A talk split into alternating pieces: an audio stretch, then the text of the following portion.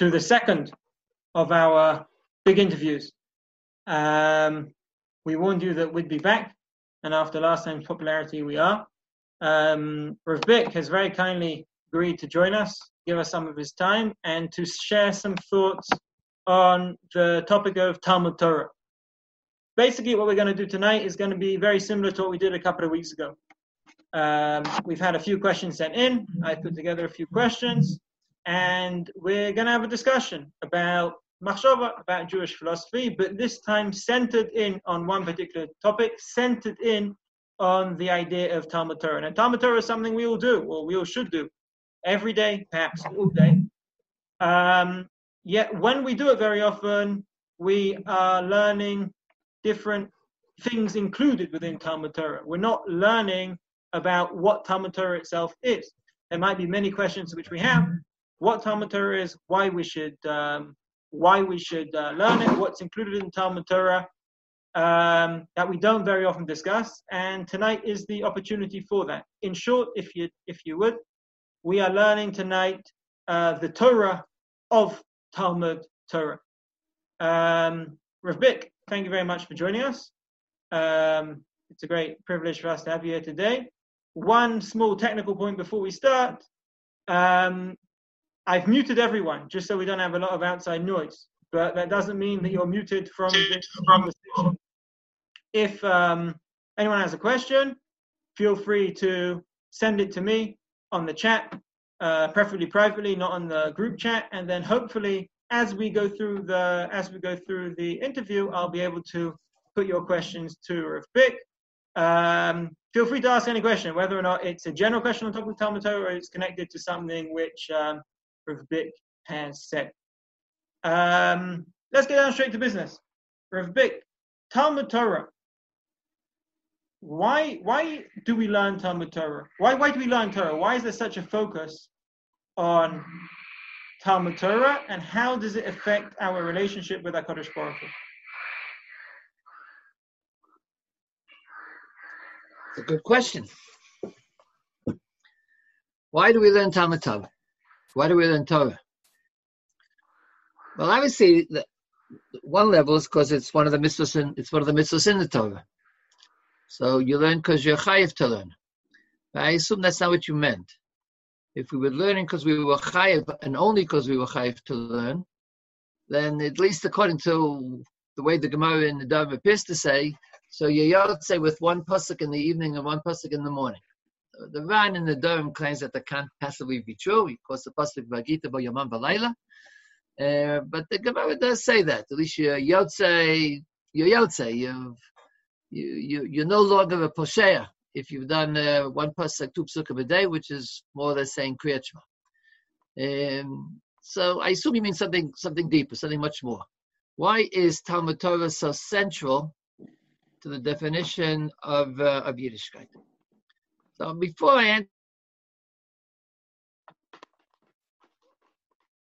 a bit of doubt on the legitimacy of the question. It seems obvious to me that there's more than one uh, model for having a kesher to to Hakadosh Baruch Hu, of which one of the models is is Talmud Torah. And for instance, in a very extreme matter, the Gemara says that someone who is learning Talmud Torah is patur mitfilah. Now the uh, the Shulchan Aruch says we never do that. We don't we don't pass. The Ma'aseh it only applies to those who are Torah to umnato, people who are all the time learning. It's like their whole connection with God. But it implies that at least if your whole connection with God is through Torah, you don't need a connection called tefillah. Now, tefillah, we know how important it is. It's avodas Hashem. And so these, there are these two models being projected by the Gemara. One whose connection to God is through tefillah, through avoda, through I don't know, speaking to God, religiosity, and one whose connection to God is by learning Torah Hashem. Nobody is purely this. No one today, or I don't know if ever, is purely one or the other. The Gemara presents it more or less as a hypothetical uh, possibility. Um, but it means, among other things, that to say that the model which Bachurei Yeshiva, almost every, everybody who's who's here today, has sort of been presented when he comes to Yeshiva, that that's the only model, I think is not true. it's the model of the yeshivot. That's what that's what yeshivot do. Uh, the yeshivot, aside from presenting a possibility to students who are there for a little, for a little, uh, for a short period of time, also represent a encompassing way of life, derech Torah, which is being offered as an option to anyone who wanders into the yeshiva for a year, two years, five years, or for longer. I'm speaking now as somebody who um, has not yet gotten out to the rest of the world. I've I entered yeshiva a couple of years ago, and I'm still here. I have a very long yeshiva career. I assume that someday I will grow up and I will um, uh, fine tune my own particular derech in avodas Hashem. Okay, but assuming that you're asking me the yeshivish question, why is Talmud Torah so central that it becomes an entire derech of being connected to God? Um, so there are a few answers. Rav Chaim Volozhiner, who's more or less the, the father of, uh, of, of the modern, well, the father of the yeshivot, the, the father to a great extent of modern yeshivish philosophy. Rav Chaim defines Talmud Torah as machshavto shel Hakadosh Baruch Hu. In other words, learning Torah is a way to share, to connect to. These are the words to God's mind, to God's thought. Uh, Kadosh Baruch the content of Machshavto Shel Kadosh Baruch Hu is Torah. And if you learn Torah, then you're learning Ruchavusa with God. You're sharing in the thought of God. Um, and more or less, we won't go into the details. Nefesh HaChaim is a long book and a rather complicated book. But Rav Chaim basically is saying that Talmud Torah is the connection or a connection, but a central connection to God because you can't hold God's hand. And there's not much you can know about God for various reasons. We, he's more or less unknowable in many, many ways. But you can, we have this ability. It was given to us. Torah was given to us, and therefore we can have a connection with God on a intellectual, existential level of learning Machshav Shel HaKadosh Baruch in, in yeshivas, including Yeshivat Har because it's Yeshivat Har is the successor yeshiva to Volozhin, that's a major, even if it's unarticulated, that's a major uh, understanding of why you learn Torah. It's like it's like Kosh is coming and saying, "L'chu lachmu belachmi, ein lechem el Torah." This is the way to partake. You can you're you're, you're eating. You're eating mentally. You're you're, uh, you're you're connected to God on the level that you're both you're both learning. You're you're you're, you're engaged in understanding God. Understanding God, not theology, which is a different thing altogether but understanding God, understanding that which God has created, that which God has presented as being machshavto. This is what God, this is the fruit of God, so to speak, of God's mind. That's one reason. Um, it more or less implies, and this is what I think some people have difficulty with, that learning Torah is a religious experience. And for some people, they don't feel that. Uh, when they learn Torah, they think it's about uh, what we what, what the Shiva's learning Baba Bas for this year. So it's about, let's say, Chezkat HaBatim, we learned in the Choref, with Yulin in the Choref. It's about people who are lying, stealing, arguing, trying to prove something. It doesn't seem to be religious experience. It doesn't seem to be exalting. It doesn't seem to be uh, spiritually fulfilling. So if Chaim's answer is it's not the con- it's not the particular topic, it's the nature of the topic. Amazingly enough, this is what a Kosh thinks about. He thinks about how to how to steal. He thinks about how to how to argue, how to prove something, what is the meaning of kinyan? How does the person uh, engage in the relationships with other people? Because Shpochu is dealing with that, and you're dealing with that. And by dealing with it together with God, that's your connection with God. I'm going to mention now, as an aside, it's a very important point in Yiddishkeit, as opposed to many other religions, that our relationship with God, not completely, but to a great extent, and it's a deeper relationship, is not when you face God and you look at Him, but when we both look in the same direction. Many, many religions or many, many spiritual quests uh, consist of how can I find, how can I find HaKadosh Baruch Hu? How can I see Him? So they go into mysticism, or how can I understand Him? Uh, like that, religion is about um, looking at God. Um, and to a great extent, Yiddishkeit says that the way to have a deep relationship with God is not to try to look at him, but to look with him. If you're both engaged in the same thing, if we're both looking at the world in the same way, my mind is thinking Torah, thinking about the world through Torah, then that's a shared experience with God, which to a great extent, Yiddishkeit believes is deeper than an attempt to relate directly to him, which is almost guaranteed, which is almost guaranteed to fail. Okay, so that's that's my first answer. Can I, How's that for a first answer? Can I just follow you up on one of the points that you made? You you said that our Reish Baruch isn't so much looking at him eye to eye, but looking at the same point, as in traveling in the in the same direction, maybe. Why is that so? Why is it more focused on doing the same thing as Hakadosh Baruch Hu as opposed to facing Hakadosh Baruch Hu? Well, this I, I might not be able to explain this very well. I will I will try. I, I think that first I think it's true, and I think Yiddishkeit believes that that's not only true about our relationship with God. So I will give you an example now, which um, you'd be justified in saying, "Wow, the the man's a little bit older than us. His experience might be different." But the truth is, I think I understood this when I was 27. Uh, okay. Uh, within human beings, my deepest relationship is with my wife. Let me close the door now so she doesn't hear this. Some things are between me and her, meaning between me and you, but really between me and her. Um, so when you read romantic literature, you know Hollywood movies. So the the depth of a relationship with a woman is when you're looking into her eyes and she's looking into yours. Now there's something there. I'm not saying it doesn't exist, but I discovered a long time ago, and I think great many great thinkers have discovered this that it, that there also what I said about God is, is also true.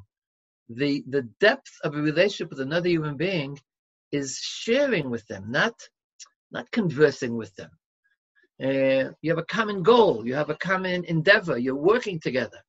And very often, I, assume you've experienced this with people as well. Two people sitting, standing next to each other, uh, uh working on the same carpentry. Two people building a building together, barely conscious you're not directly conscious of the other person next to you, but you're you're sharing an endeavor. That's a much deeper relationship than trying to look at somebody and saying, "Oh, what do I know about you? What do we really know about other people? We we know them externally. We can sense some things about them internally, but but sharing a life is is a real is is, is a much more real relationship. Al achas kama v'kama v'kama relationship to God, which philosophy has taught us that you know very little how can you understand anything about God? It's very difficult. You look the God's eyes, you're not going to see anything. You won't be able to see if you'll survive. Moshe Rabbeinu asked to have a religious experience. Every night God told him no. Doesn't work that way. You you, you can't. It's just that the, the gap is, is too great. I suspect the gap between two people is amazingly great. You don't really directly see into the heart, but you understand a great deal when you're walking together. Same thing God said to Avram Avinu, "Hitalech lefanai," uh, or even even Noach, "Et Elokim." You when you walk with God, that's that's a closer relationship. It's a more real relationship, even if you can't intellectualize it or articulate it. And maybe it's not that moving when you don't think about it. Maybe you shouldn't think about it. In other words, it's very moving to take a walk with a young woman in the sunset on the beach. And I had this argument 42 years ago. Very early when I came to yeshiva, my wife was still in America. I came by myself. And I, used to eat in yeshiva every day, including breakfast. And I was eating breakfast with a young man who was dead in the kollel, uh, who's today a rabbi in the yeshiva. Uh, but then he wasn't married. And uh, he was a bit old, so he was actually uh, a little bit, uh, he was too old not to be married. He got married soon afterwards. But I basically told him this theory, not about God, but about but about two people. And I said, when I eat breakfast with my wife, who then was in America, I really missed her. When you eat breakfast with somebody, and she's eating our breakfast, you're eating your breakfast. It's not a romantic, exciting endeavor. There was a, it's a deeper relationship of being together than the than the sunset than the sunset on the beach. He he said, no, no, that can't be. That's because he wasn't married. A few years, not that many years later, 20 years ago, 30 years ago, he told me that I was right. You have to, you have to experience it to know that it's true. So that's, it's a kol sheken ben benosha kol sheken about God. Now I know that that's not what the great religious literature says. Religion says you should be out there looking, trying to understand God, trying to see Him. Um, but Yiddishkeit doesn't believe in that. Yiddishkeit says hitalech lifanai. And so Torah is an intellectual hitalech lifanai. And the advocates of Torah, and surely in Yiddishkeit there, there, there is a great tradition like that. It's definitely a great deal uh, in Chazal. Say that learning with God is on the relationship, on, on the, the level of mind, the level of soul, the level of two people learning with God, learning chavrusa with God, which is what you do when you learn Torah, uh, is a is a deep connection, deeper connection with God than almost anything else you can. So I was actually hoping you'd you'd bring that example because I remember you giving me the example of uh, of, of, of a couple seven years did ago. I tell you that, did I tell you that before you were married or after you were married? Seven years ago, long before I was married. Oh, okay, and you didn't you didn't know what I was talking about, probably. Uh, no, but now I know that it's true. So now you can add add me to the list. But the, Okay. the reason why I wanted You you also to, you could also point out that this is basically an advertisement, not among other things for learning Torah, but just an advertisement for getting a good shidduch. Exactly might be more might be more pressing for some of the people in the audience than than learning Torah, which they're more or less doing anyhow. the, the reason why I want you to bring up this mushal is I can understand it when it comes to a human relationship. You can say quite clearly maybe that this this looking into the distance which the couple do together, this project which the couple do together, they I don't know, they build a family. You can clearly say what that project is. Do you mind explaining what this joint project we're doing with Hashem of Talmud Torah is? What what is it that we're doing together? So with Talmud Torah, you're like like like the Rav said, you're working with Hakadosh Baruch Hu. But what are we working towards? There are many, many levels, obviously. There's no question in my mind that on the most general level, it's just understanding. In other words, you uh, it doesn't require great on the general level, it doesn't require great levels of lamdus. If a person is trying to understand a halacha, uh, even knowing you know how A leads to B, then he and God, he's he's he's training his mind to think like God. He's training his mind to think the way God thinks, and and it's simply it's it's a shared endeavor of understanding. It's uh, we both understand the same things. Therefore, that's that's that's a that's a it's a meeting of the minds. Okay, we have this expression, meeting of the minds. You have a meeting of the mind when you learn Torah. But I will immediately add, since we all learn in Yeshivat Yam, and we we always must understand what the highest aspiration of the Shiyurim are. So there's a great ideal in Torah Sheba al Peh that says that you actually create it. In other words, that we're adding to Torah deeper understanding, new chidushim, pilpul, Gemara, the difference between Mishnah and Gemara, which is lahotzi davar mitoch davar. So if you ask me what we're doing together, the answer is we're creating more Torah together. That's that's the highest aspiration in in in yeshivot, in, in, the, in the philosophy of yeshivot, philosophy at least of the literature yeshivot of the Gran of Chaim, was that, and I think it's implicit in Chazal in many many places, that that by by you get to the level of learning where you're not only understanding that which God has said or that which God has thought, but together we're actually increasing Torah. So if you ask me what we're doing, we're we're we're we're, we're, involved in an infinite building of of infinite thought. Baruch Hu's thought is infinite, and Torah that we learn. This is the amazing thing about Torah that you're not just given a, a- book to master. You've been given a an infinite depth, which you can first of all understand more and more and more and more every day, but also you add to it more and more your own understanding, even your own understanding, not a chiddush that you can write a book about. Let's say you don't aspire at this point to be writing stuff, but you still understand it in a manner which which someone else hasn't understood. You know, not just that you've memorized the words, but you you've got to understand it. It became clear, and the clarity of Torah is adding to Torah, um, and that means adding to what ultimately we believe is Divrei Elokim Chaim Melech Olam. So that you've just you've mamish you've fed me the question that that's the ultimate answer. It's it's actually I gave an example of carpentry. So it, yes, it works like carpentry, actually making new things. We're we're making a new Masechet Bava Batra, making a new Masechet Temurah, which is what I'm learning. Uh, we're making a new understanding of a pasuk in Chumash, and we're doing it together because God provides it. We understand it. We give it back. We argue. We argue with Mechavusa. We argue with God. and, and, and we come to more and more and more, bigger and bigger, bigger binyan, mi yom liyom, mi, umi, umi, umi shana l'shana. And that's uh, that's an amazing. That that's more than just saying shel Hakadosh Baruch Hu.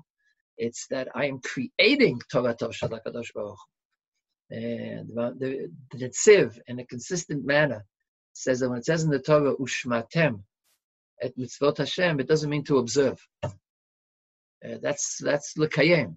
He says ushmatem means to to learn it and to make it to produce more. He has proofs, not always convincing, but he has a number of proofs which seem to imply that. Uh, Lishmor et kol mitzvot Hashem is to take the Torah and develop it. And he claims that that's enough. That's he claims that that's what the pasuk says in many many places, especially in Sefer Torah. Uh, of course, the Netziv was a classic Volozhin Rosh Yeshiva, which is why it fits into what he's into what he believes. Could you you, you touched on this, but and, and I'm getting a few questions in on the side about this. Can you specify why that predominantly is done through the study of Gemara or basically halacha rather than the study of machshava? Because one might think that through one gets closer to Hashem through quite simply talking about Him a lot. The interesting thing about Gemara and halacha is you don't talk about Him a lot. You talk about what He says a lot. So you, so you touched on this in what you said, but do you mind just putting the finger on why it is we focus so predominantly on the legal side of the Torah rather than the theological side of the Torah. Exactly. Exactly. You said it. Your question said your question said the answer better than my answer. What we call what we call machshava, meaning what we call theology, is about God. But most of Torah is not about God, it's about what God is thinking about. In other words, that was the time of the Malachim, when Moshe Rabbeinu came to get the Torah. And the Malachim said, why should we give the Torah to to to Bnei Adam, to, to Yilud Isha? He was made of he he comes of woman, and God said, it's not about you. It's about their lives. It's about Ganavim. It's about the earth. It's about building. It's about, in other words, the common quest in religious thought is to try to understand God. The common quest in Torah thought is to understand that which God understands. Now, it's true, you have to be an Aristotelian. No one's Aristotelian today. It's true that Aristotle thought that God thinks about God. But, but okay, that's off the wall. That, that's, that's a little quirk of, of ancient Greek philosophy. We know that God thinks about the Torah. God thinks about what happens if person has a shor and his shor is nogeach another shor. Uh, and you're thinking about the same thing. So as I said, I'm, I'll repeat it again only because you're making me do it. To think together with God has more religious value than to think about God. One is because it really has more religious value, and two because the second quest is close to being hopeless. Not completely. I, I like theology. I, I have a I have a weak spot for it, but but the grand tradition of theology in, in, in all monotheistic religions, including Yiddishkeit, is that you don't understand a lot. God says to the Navi, you don't have the kalim to begin to understand me. So you can be like the Rambam who says you understand nothing. You can be some other tradition that you understand a little bit, begin to understand, but it's also very limited. There's very little you can do it. El You have no means of comparison if we have no means of, of, of categorization. But you can understand, you can really understand, amazingly enough, uh, Ganav, Geneva, Migo, Chazaka, those things you can understand. I say amazing enough because they're God's thoughts. So you shouldn't be able to understand them, but you can because you because you were created with Sam Elohim. And therefore, what God thinks about the world, you can think about the world. I assume He understands it better than you do but then I assume I understand it better than you do. So there's a lot to uh, there's a lot to aspire to, uh, but you nonetheless can understand it on the level that you understand it, and that what can I tell you? It's it's it's it's it's it's halech im Hashem. It's halech lifnei Hashem even. If you if you're out there making up new chidushim, then it's halech lifanai tamim. Human perfection is not to look at God, is to is to be in front of God in tikkun olam, in front of olam, understanding the things which human beings can understand. So this is a this is a beautiful idea and incredibly empowering. And it takes me to another question which I wanted to ask this evening, which is this empowerment which is given to the human, this elevation which is given to human beings, how do we understand it when it seems to go too far? I'll give you an example. You open a Mishnah, Rabbi Lezer says one thing, the Chacham say a second, and Rabbi Gamaliel says a third. So I understand that they're all using their, um, they're all putting forward their understanding of what the Torah says about a certain topic. But how can they all be right? Are they all right? Well, you know, the Gemara says Elu ve'elu chayim. Doesn't That's say they're all right. So it doesn't say in the Gemara they're all right. It says Elu ve'elu develokim chayim. Um, personally, I think it means that they're all right. Anything which is logically possible is part of Torah. What does it mean right? Uh, question is, what do you mean by right? Uh, we're talking about law. We're talking about how one should act. So any good svara is is a correct answer. It may not be correct halacha, but it's but it's correct. But I don't think that's the real focus here. The real focus isn't whether it's correct in the sense of what, what does the word correct mean here? Uh, uh, does God approve of the answer? The answer is yes. God approves of Rabbi Lazar, he approves of Rabbi Yehoshua, and he approves of Rabbi Yehuda and Rabbi Meir. Uh, in fact, he's mafalpel, as the Gemara continues there and says that if you listen into the Rekiah Shel Shemayim, God says, "B'ni Akiva Omer Kacha, B'ni uh, Yoshua Omer Kacha." God quotes the uh, God quotes the thing. The reason is because it's understanding. And again, the amazing thing isn't that it's understanding, but that it's human understanding. Human understanding is understanding. You were created with Tzelem Elokim. The Rambam says Elokim means means intellect.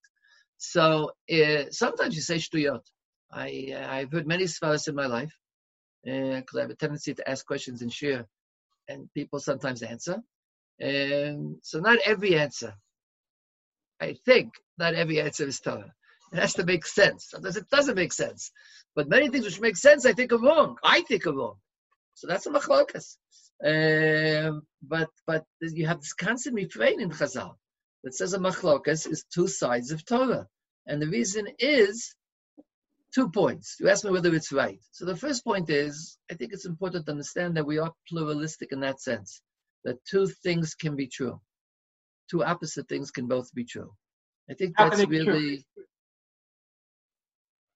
They can if, if because if it's logical, Torah is about the the limits of logic, and if if the the the the opinion, if the understanding is logically consistent with the with the facts and with the basis and with the psukim and with what God said, then they are both true interpretations. And if they're true interpretations, then they have equal legitimacy. This really that, that, that point really is held by Chazal. But the truth is, I don't need that point because even if you think that in the end God will paskin, again, the Gemara says it's not true.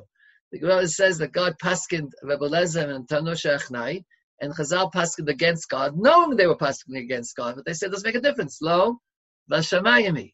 So there isn't any right answer. That's what it's any any absolutely right answer. That's what that story says. But even if that wouldn't be true, you're still understanding something better when you understand both sides. In other words, I think we know this. When, when, we when you argue in shir, so I can I can raise I can ask, what is the svar of the Havamina? I know sometimes people are impatient with that. Who cares? The Havamina is wrong. Here, you know, it's only a Havamina. The Gemara says no. So in that particular sugya, the Havamina is wrong. So why do we bother asking what the svar of the Havamina is? The answer is you understand the entire argument. You understand the conclusion better if you understand the Havamina. Uh, and when you try to understand the Havamina, you understand it as what's the wrong svara. You understand what is the correct svara, and then I'll say what's the other correct svara, and I'll pass it like the second one. But you try to understand it as though it were true. Um, when, when you want to explain a machlokas rishonim, you have to invest yourself totally in each shita. You want to know, like, why is Rashi absolutely correct? You finish that. Why is Tosfos absolutely correct? You finish that. If you want to pass, then you have to decide which one is more correct, which one makes more sense, which one do you think is in the end that which we have to do. But you understand the totality of a concept. What is migu? You understand it. You understand it much more if you understand both competing competing explanations. and that would be true even if even if one of them was wrong. But understanding why it was why it could have been correct means you understand it. You understand it much better. This is true. Not, this isn't a deep mystical thought. Um, it seems to be obvious that any sugya we learn, you understand the Ramban so much better when you understand the Rashba who's arguing. And you understand the Rashba because you understand the Ramban. If you learn a Gemara just with Rashi, you know the Shita, then you don't understand Rashi either. You sure you don't understand the Gemara. Uh, the, the multiplicity of views enriches them all. I also think, on a somewhat mystical basis, yes, that they're all true. Uh, meaning true that, that it, since it's a legitimate explanation of the basic the basic idea, then it could be true. And if it could be true, then it is true in some sense because it's logically it's logically coherent, and God's thought is pure logic. And therefore, if it's logically coherent, then it's part of God's thought. The, the problem of what is when you say how could they both be true, you're asking which one is true lahalacha. So you can't do you can't do opposite halachas. The Rav is famous for having said more than once that you can do opposite halachas. That both sides are true, and therefore halacha the so we do sometimes one, sometimes the other. You have to somehow live your life in the tension of paradox. Okay, that's a very Soloveitchian idea. Could be that halacha the you can be more simplistic because halacha the you have to choose. But as the Gemara says, halacha kabei and then uh, there's this one line in the Gemara that says that latid labo like It was never rejected as being off the wall. It was merely not applicable now because we had to choose. And under different conditions, we'll, we'll, we'll fulfill a different, a different aspect, a different side of the truth. That's what's so amazing about Torah. That it's that that it's because it's anything which is logically becomes part of Torah, becomes part of what God is is talking about. Doesn't correspond. What's the correspondence theory of truth? If I say the wall is white, then it has that if it's not white, then I said a lie. But to say that this is a halacha means this is what God considers to be Torah. God considers any good spirit to be part of Torah. He himself is thinking both sides of the Shaila. He says, you can say like Rabbi Yehoshua, you can say like Rabbi Akiva. So when I said like Rabbi Yehoshua, I said like Rabbi Akiva, I'm talking Torah. Ask me to pass in a Shaila, that's something else. Pass in a Shaila, we'll in according to certain Kalalim, because we have to know what to do. Uh, this is a big mitzvah to also do Torah. You know, we shouldn't be misalzel in being in being shomer mitzvahs. But uh, but that's not what we learn Torah. That's not the only reason why we learn Torah. We learn Torah to understand the depths of God's thought about the world. Single faceted understanding is by nature, is by definition, poor. It's by, defi- by definition, there's a, there's a paucity in understanding something in only one in only one manner. If you understand something in two contradictory manners, then you understand it better, deeper. Both sides you understand deeper, and therefore you come closer to the to the full understanding of what it is. Presumably, the fullest understanding of what it is involves even possibilities you haven't even thought about. God is smarter than all of us. Uh, so God has possibilities we haven't even gotten to. But whatever we understand is part of the mosaic of understanding something in a deep manner. Where would the boundaries of that be? As in, let's say I open a Gemara and I have an interesting idea. Does that automatically become Talmud Torah? I am no Rabbi Akiva. I'm not going to comment on you personally, since I have experience with some of your svaras. Some svaras are sufficiently off the wall that they don't count as Torah. That's probably true. Uh, in the in the in the um, in the heat of argument. So when someone says a svara and I think it's wrong, so at the time I will probably say, you know, you're crazy. Uh, and most of the time I'll be wrong because he had a good svara. Uh, you know, the Ramban thought the Baal HaMaor was simply wrong. The Baal HaMaor thought the, that the Rif was simply wrong. Um, that was in the heat of argument. The truth is, we know that uh, was a good svar. Now, Ramban's a good svar. One of them might be a better svar. Uh, but occasionally, people can say svar, especially if they haven't been trained properly, if they don't have the way of thinking of Torah, they've just been exposed to it very, very quickly. Then they're saying something which is which is literally wrong. It just just was it was illogical. If you say one and one is three, then you're probably you're probably wrong. Uh, I once many many many years ago. Uh, I'm not gonna Hmm, I, should I, I'm never sure whether to include the details. This is a famous statement, and therefore it's not Lashon Hara about the person who said it, but it might be Lashon Hara about the yeshiva he said it about. And Hershel Schachter once said, as we all know, Ayin Panim La Torah. There were 70 facets to Torah. But the Gemara doesn't say that there are infinite facets to Torah. It says there are 70. Occasionally you meet the 71st.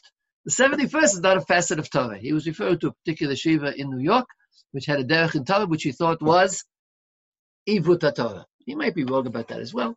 Uh, but yes, I've heard svaras which I don't really think are wrong because I think I have a better svara, but I think you just you're just not reading it properly. You don't know how to read. You know, it could happen, especially to to uh, people who who either haven't been trained right or just starting out. Uh, but any good svara is a good svara, and you can bring lakan lakan, but then you can answer them.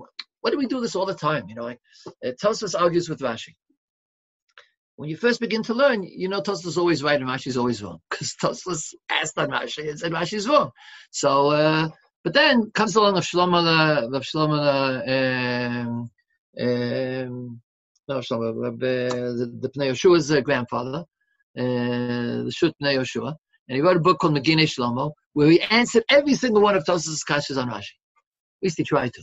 Some of his answers are more persuasive, some of them are less persuasive. But it was, but he wasn't saying that Rashi is right and Tosfos is wrong. He's just saying you have to keep the argument going. What a really great say from Rabbi Bassa, which I don't know, it's not popular in Shabbat Haratzon, she might not have seen it. Nachlas David. Nachlas David was a Talmud of of Chaim. No, he wasn't a Rishon. It's not that long ago, 200 years ago. And he wrote a sefer which consists basically of Rashi and Tosfos. He says Rashi sheet is like this. Tosfos has the following kashas. I will answer every kasha that Tosfos has on Rashi, and now I'll ask kashas on Tosfos. Then I will answer every kasha that I have on Tosfos. And and he and he makes sense of he makes sense of both sheetas. And then, unlike any other sefer I know, he says, okay, but which is the right sheet? And those, which one do I think in the end is really right? Which am I going to pass on like? And he very often has an, usually has an opinion there, uh, having having really ripped the sugya and both sheetas as far as you can go. He says, okay, I now prefer this one because this makes a little bit more sense. So this one seems to be preferable. But first of all, you commit yourself to understanding each shita completely, meaning you you fight off every kasha and you succeed. You succeed in the sense that it could be true. You there's some things are more difficult here, some things are more difficult there. We do the best we can. Occasionally, someone says something, and you know it's and it's laughable. Okay, it happens. Uh, it happens to everybody once in their life, at least, that you've said something which is ridiculous. Uh, if you can't say something which is ridiculous, you're either working in Ruach HaKodesh, which is not Talmud Torah, or you're so ridiculous that you can't say anything that's ridiculous. So we all say once one ridiculous svara a year or a century. Uh, that hopefully you you try to avoid that and try to say svaras which are close to being true or could be true. Mr. Shem will be true. Latid Lavo will pass like Beis Shammai. Maybe we'll pass like you. Um, I didn't. I didn't say that to you, Gavi. I said it to the person to your right. It's, it's on record, and I'm sitting in a room by myself, so I will. Uh, I'll keep the recording. Um, I'm in, I'm in gallery view, so there's somebody to your right. um, the time's flown, so I want to get on to a few other questions. Um, a completely different, completely different um, question. Very often in the Torah, the psukim, the the most obvious example which comes to mind is Ayin Tachas Ayin, where the Torah says one thing, and Chazal immediately interpret it as being something else. So the Torah says, well, okay, it's not such a good translation, but Ayin Tachas Ayin, an eye for an eye, and Chazal straight away say it's mammon. There's a few other cases like this. This is the most uh, this is the most famous one. And the question which I want to ask is, I can understand why Chazal interpret it as being mammon in that case, as being the monetary value of the eye. But why does the Torah deliberately use terminology which anyway will be reinterpreted by Chazal? For any example like that, presumably the answer is for a good reason. What in other words, it's not it's not sufficient to say that the pshat appears to be appears to be should take out his eye, but it's a wrong. That's not the pshat. The real pshat is that you should pay. That's not that's not the way we should understand it. The halachic implication of this pasuk is to pay, and there's a long gemara in the beginning of HaChovel which brings I don't know six, seven, eight uh, proofs that that's the real intention. It's a fair question. It's an important question to ask. Why is the Torah phrased it this way? And there has to be an answer to that. The Torah is saying you should pay, but it says it in a manner which I'm just talking off the top of my of my of my head now. The Torah wants you, to, and as an example of what possibly might be the answer here, the Torah wants you to know that morally, when you pay for taking out someone's eye, you haven't really you haven't really paid for him, and therefore there's a certain aspect in which it would only be just if you if you would pay or you would lose your eye because that would least that would, that would even out the score, even out terms of justice. It would balance out the things. Halacha lemaisa, that's wrong. Among other things, the Gemara says because your eye is bigger than his eye, and maybe you already are missing an eye, and if you'll be blind and he won't be blind, it doesn't actually pay properly. But on the other hand, there's a certain aspect of it which which would be correct. So halacha lemaisa, that's not the pshat. It's not even the pshat. It's not the chazal. Very often, that's ayin tachat is an interesting example because we bring it all the time. Is saying, oh, you see, chazal could change the pshat. It's mamish, that's mamish ridiculous. It's clearly not the pshat. Chazal, the Torah, God did not mean you should take out people's eyes. Doesn't make any sense. Among other things, it says it about a behemoth also, uh, and not just about people. And and all the other cash the Gemara has. No, God really meant that you should pay, but He said it in a manner which implies other uh, additional moral uh, things, and that should be said about anything where the simple pshat, the literal pshat, is not the correct pshat. Why would God write it in that manner? Because He's conveying extra. Yes, you have to explain. You have to look. We can argue about what that means, but you have to look for the additional meaning that's being implied that God calls paying by money. Ayin tachat ayin. He's trying to tell us something. What is he trying to tell us? I think he's trying to tell us that it's only an approximation for, for, for, for true payment. It might be, try to tell us something else. Shavei tshuva lo But it's definitely true that you have to ask that question every single time uh, in terms of pashanut, not in terms of halacha. But in terms of pashanut, a pasuk, um, why would the Torah use a phrase which requires me to think deeply to understand it when it could have said it more simply? Because the complicated phrase has a certain meaning which you're supposed to be sensitive to. And you have to look for that. That's part of part of true parshanut. Is not just saying, oh, the pshat is not A, it's B. It's to say that the implication is B, but it's phrased as A to tell me something to, to tell me something additional. Each place will have a different. There's no one answer. Each pasuk will have a particular reason why it's phrased the way it's phrased, and large portions of Torah are phrased in a manner which uh, sometimes is not true Allah, and sometimes it's not true. You don't need chazal. Uh, the pasuk says one thing, you realize right away that it's a metaphor. It means something else. So why did the Torah use it a metaphor? It's trying to it's trying to tell you something, and you have to figure out what that what that what that means. Why would the Torah appear to tell you A when it really wants to tell you B? Uh, that's part of. Now we're talking about not Torah Shabbat but Torah B'chtav. It's part of learning Torah but but B'chtav is understanding what the pshat is before we realize the pshat is not the final pshat. Um, the Rashbam, for instance, does that all the time. The Ramban sometimes doesn't do that. The Ramban sometimes says, you know, Chazal said this is the real pshat. But the Rashbam always says, Lefi Pshuto, it means this, Lefi Allah, it means this, and the total understanding is based on the two of them.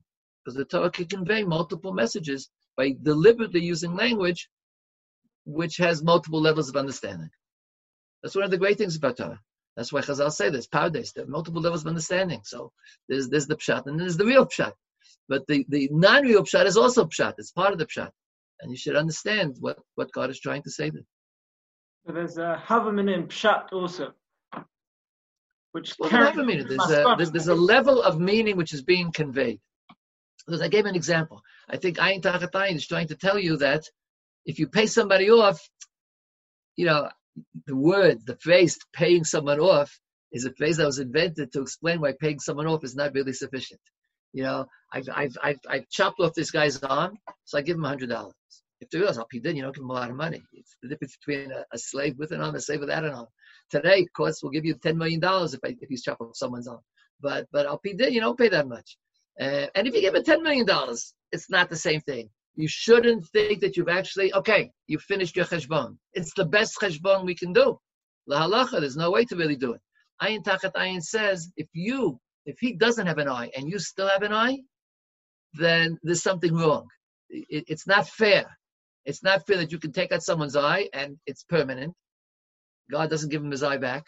And so in the end, the the the just person has no eye, and the unjust person went to his bank account. He'll have to be rich so he can afford it, and laughs all the way, all the way to the bank. It's not right. So Ayin Tachatayin says that would be more right, but it's not practical. It's it's not right for other reasons. So Allah, you pay, but it says it in the way it says it. You shouldn't think that You just pay somebody off, and, and the and the books are closed. The books are not really closed because you because you've left a mark which hasn't been erased, which hasn't been compensated for. That's my opinion about ayin tachat ayin. Probably can say other perushim as well, but it, it, you you have to say something. You can't just ignore it. Chazal aren't, aren't scratching out the words and replacing them. They're adding a an implication to the way the words are phrased, which which needs to be which needs to be understood. Same thing takes place in the in the common What do you do when there's a contradiction in the Torah? It says A and it says B. So the answer will be that one of them is the correct shot, and the other one you have to reinterpret. But why did God do it? The answer is because even though uh, even though he let's say the Mishkan was really uh, was really begun to be built on Aleph Nisan, but the other parsha, which seems to imply that it was finished on Aleph Nisan, is trying to tell you something. Uh, so historically, it can't be both. Only one of them is true historically. The one which is historically misleading is trying to tell you that in some sense, you had to finish on the day you started. I don't know, you'll think of something.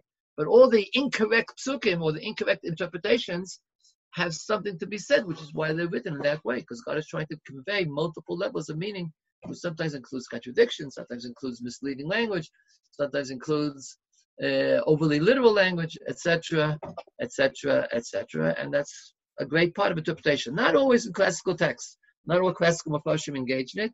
We do it more today, uh, which is why the Kaya Pashanut is still open in Balpeh as well. We're writing, uh, people are still writing really, really good things. One of the things they're really writing is uncovering why the particular word is used if it's not the word that I would have used. But God chose a different word, which means what I think it means, but He didn't say it the way I wanted to say it because He wants to convey something else as well. There's an extra extra level. You have to scratch at that to get to get to those words, to get to those meanings. Uh, great, thank you for that. Um, we've only got 10 more minutes, and I want to try to squash in two questions. So uh, I'll ask a question which uh, ask a question which is a tiny bit controversial. What is considered Talmud Torah and what's considered Bittul Torah? And are there any things which fall in between? I heard a couple of rumors that you got yourself in a bit of hot water a few years ago, claiming that certain parts of what people think are Talmud Torah aren't necessarily Talmud Torah. That's one question, one part of the question. The other part of the question is things like maths or science or various things which one might have to do to understand certain parts of the Torah, would that be considered a kiyum of Talmud Torah also? That's a question we just had it on the side.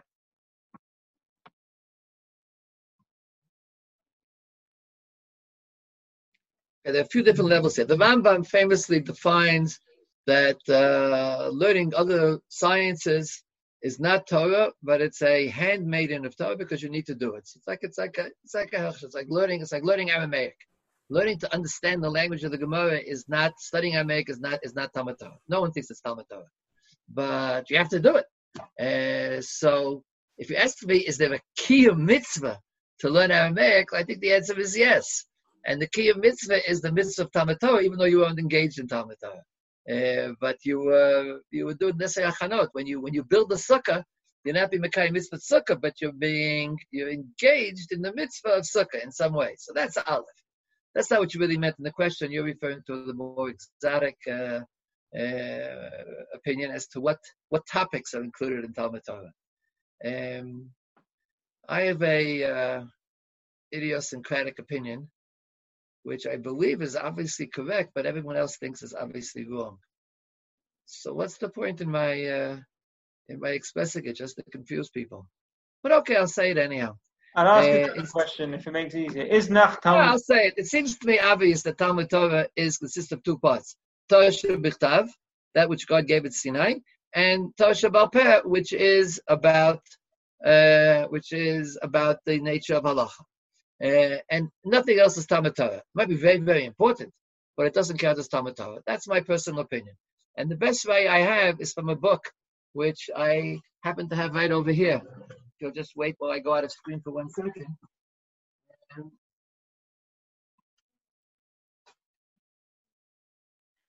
this book over here, which, as you see, for those of you who can see it, if you can read the little letters, a little bit hard to read. Are they clear? It says Torah Nevi'im Ktuvim. And that means that the last two sections are in Torah. The first section is Torah, Nevi'im is Nevuah, and Ktuvim is Ktuvim. That's that's one of my values. I think that you know Am Yisrael has has put this on all has put this on the books. Otherwise, the book wouldn't be called Tanakh; would be called Tatat, because it would be Torah, Torah, and Torah. And Rav Lichtenstein was shocked to hear that I said this. He threatened to fire me. Um, but then after I discussed it with him, I realized we weren't really arguing about it. Rav Lichtenstein had a very wide opinion. He agreed with me in the definition. He thought that if you, let's say, when you learn things which help you understand the mitzvah of emuna, which is the first mitzvah in the, the Rambam, so that's learning about the mitzvah of emuna. So that's called that that's called Torah. Uh, I would agree with that, um, but that's not the same as saying that reading machshava, reading about God, understanding. Uh, uh, how God punishes uh, evil, or whether why God punish, why the tzaddik of that's a kiyum Talmud That's a kiyum understanding God, which is a different mitzvah.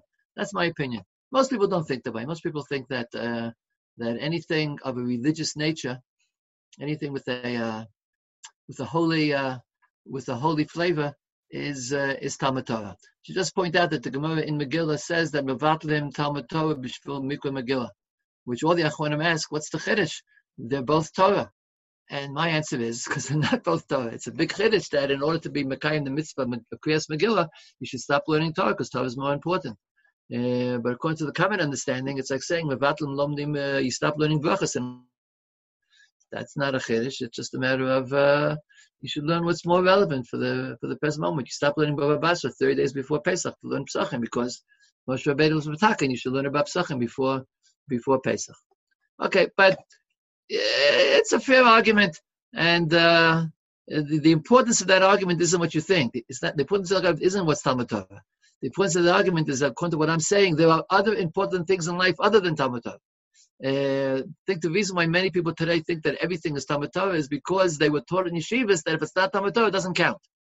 But that I don't agree. There's a lot of important things in life which are in Talmud Torah, and one of them is, despite what I said in the beginning, one of them is understanding God is trying to understand theology. So therefore, machshav is important. Another thing is understanding other things that God said. God also spoke to the Nevi'im and said well, many, many interesting things about how to behave and how to, uh, and, and, and what the future of Am Yisrael is. So knowing what is God's plan for Yemot Mashiach, I don't think is Torah, but it's interesting. It's important. God wanted us to know it. That's why He told it to the Nevi'im to tell us. So you should do it. Uh, but I don't think you should make a bracha of uh, lasak b'divrei before you do it. Nor do the people who wrote the siddur, who right after you say berachas Torah, put in texts because they held that you have to learn Torah immediately after making berachas Torah, and they text they put their word psukim from the Torah and a Mishnah and a Braisa, but there were no psukim from the Vim there, and I think and there's no. Uh, there's no section from the Moreh Nevuchim there. And I think that I think they were right to do that. But you, don't have to agree. You, there's a there's a multiplicity of day. This argument is an argument in in Torah. Both of those opinions are also Torah. Mine happens to be correct, but they're both opinions in but they're both opinions in Torah.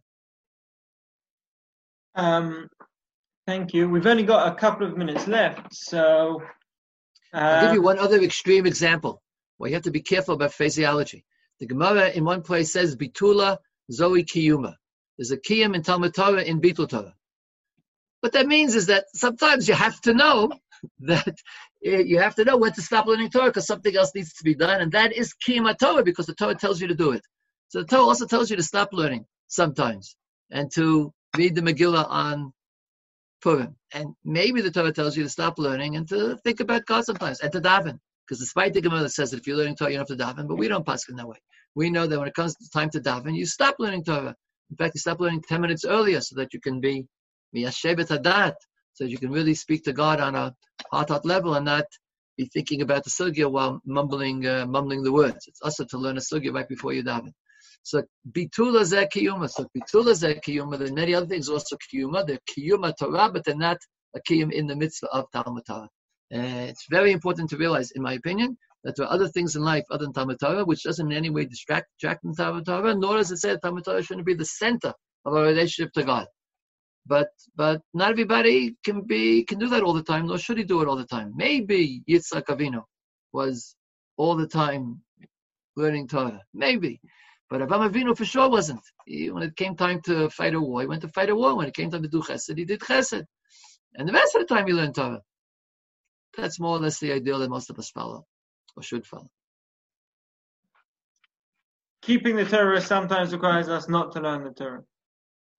For sure. Sarach Adam lahakriv es Torah al bama satorah. Because צריך אדם להיות צדיק גמור וחסיד גדול כדי להקריב על מזבח את התורה, את התורה עצמה. That's a quote which I know by heart from hearing from Rav Lichtenstein. Its motto is in uh, Rav Avraham Elya Kaplan, one of the letters he wrote to his wife, printed in the book Beikvot Hayira. Tzarich Adam liyot sadik gamur v'chassid gadol, which can mean one of two things. Either you should do it, or it means you have to be a tzaddik in order to do it. אבל "Tzarich Adam להיות צדיק gamur v'chassid uh, gadol," tzaddik gadol v'chassid gamur כדי la'akriv al. Mizbach HaTorah et HaTorah If you're going to build, uh, if you're going to build a yeshiva, then you'll be learning less. And every good Rosh Yeshiva stops learning Torah so that he can have other people learn Torah, and he engages in whatever, collecting money, making a dinner, um, learning how to use, uh, wasting time learning how to use uh, how to use Zoom, because otherwise the Torah itself will not be will not be central. One final question: because um, we've we've we've run out of time. Um, coming up towards Shavuos, one one line which I always found interesting in uh, and seems to seems to always be of relevance and always be a challenge is is the line which uh, which Chazal make a drasha out of from the psukim which describe in the luchos, which is Ein lecha ben chorin el misha osek. No one is as free as, or no one is free apart from someone who learns Torah. In in in one minute, can you sum up what that means to you and what that should mean to us? You notice that the phraseology is not.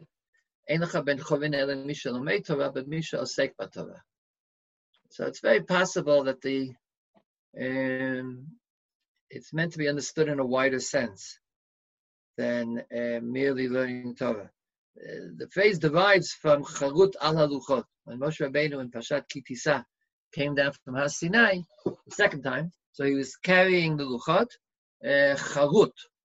Al tikra charut ela ela. It's about the luchos. The luchos carry within them uh, freedom.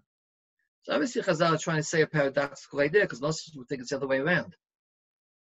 It's subjugation. Maybe subjugation is a good thing, but but but Torah is subjugate, you know, subjugates us. I don't think it means only learning Torah. It means it means taking Torah as the model for our lives.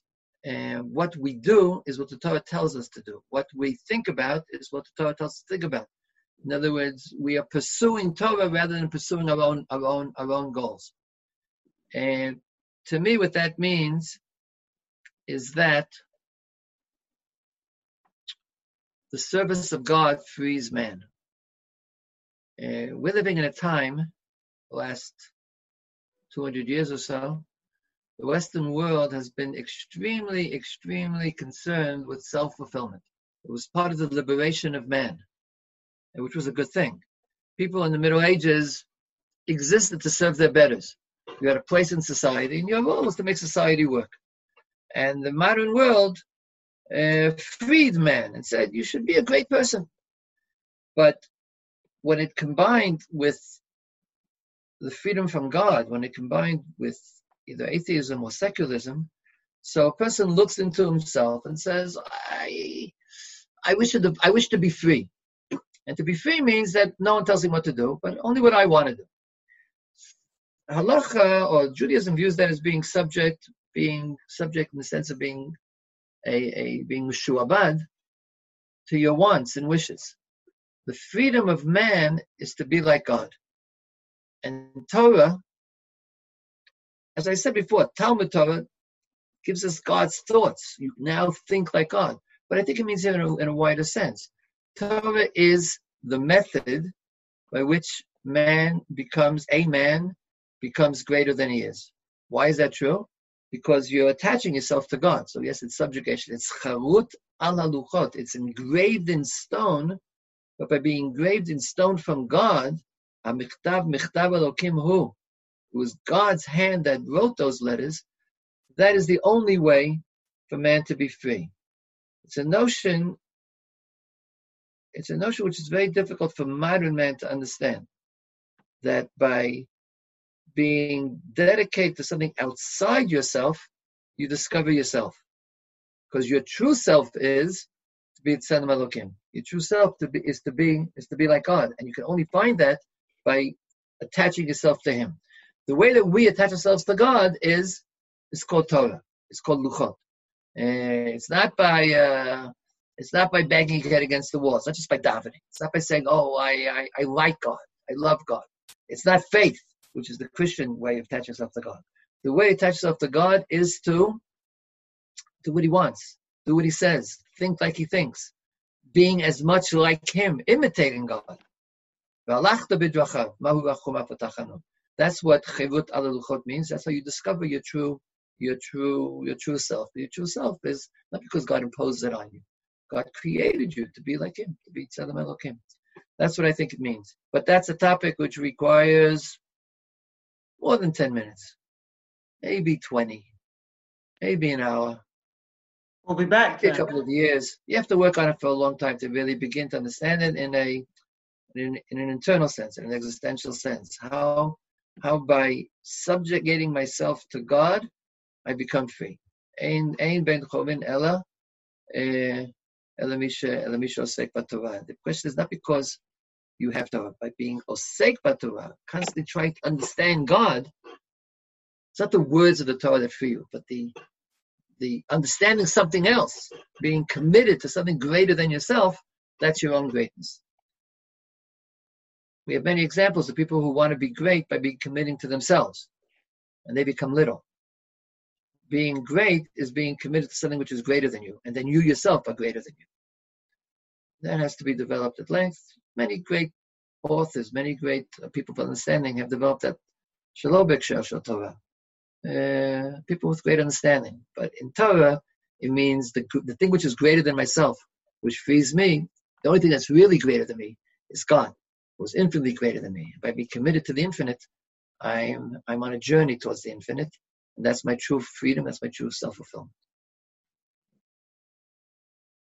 Well, thank you for that. Um, and unfortunately, that that brings us to uh, the end of our allotted time. Um, Ravik, thank you very much once again. It was uh, illuminating.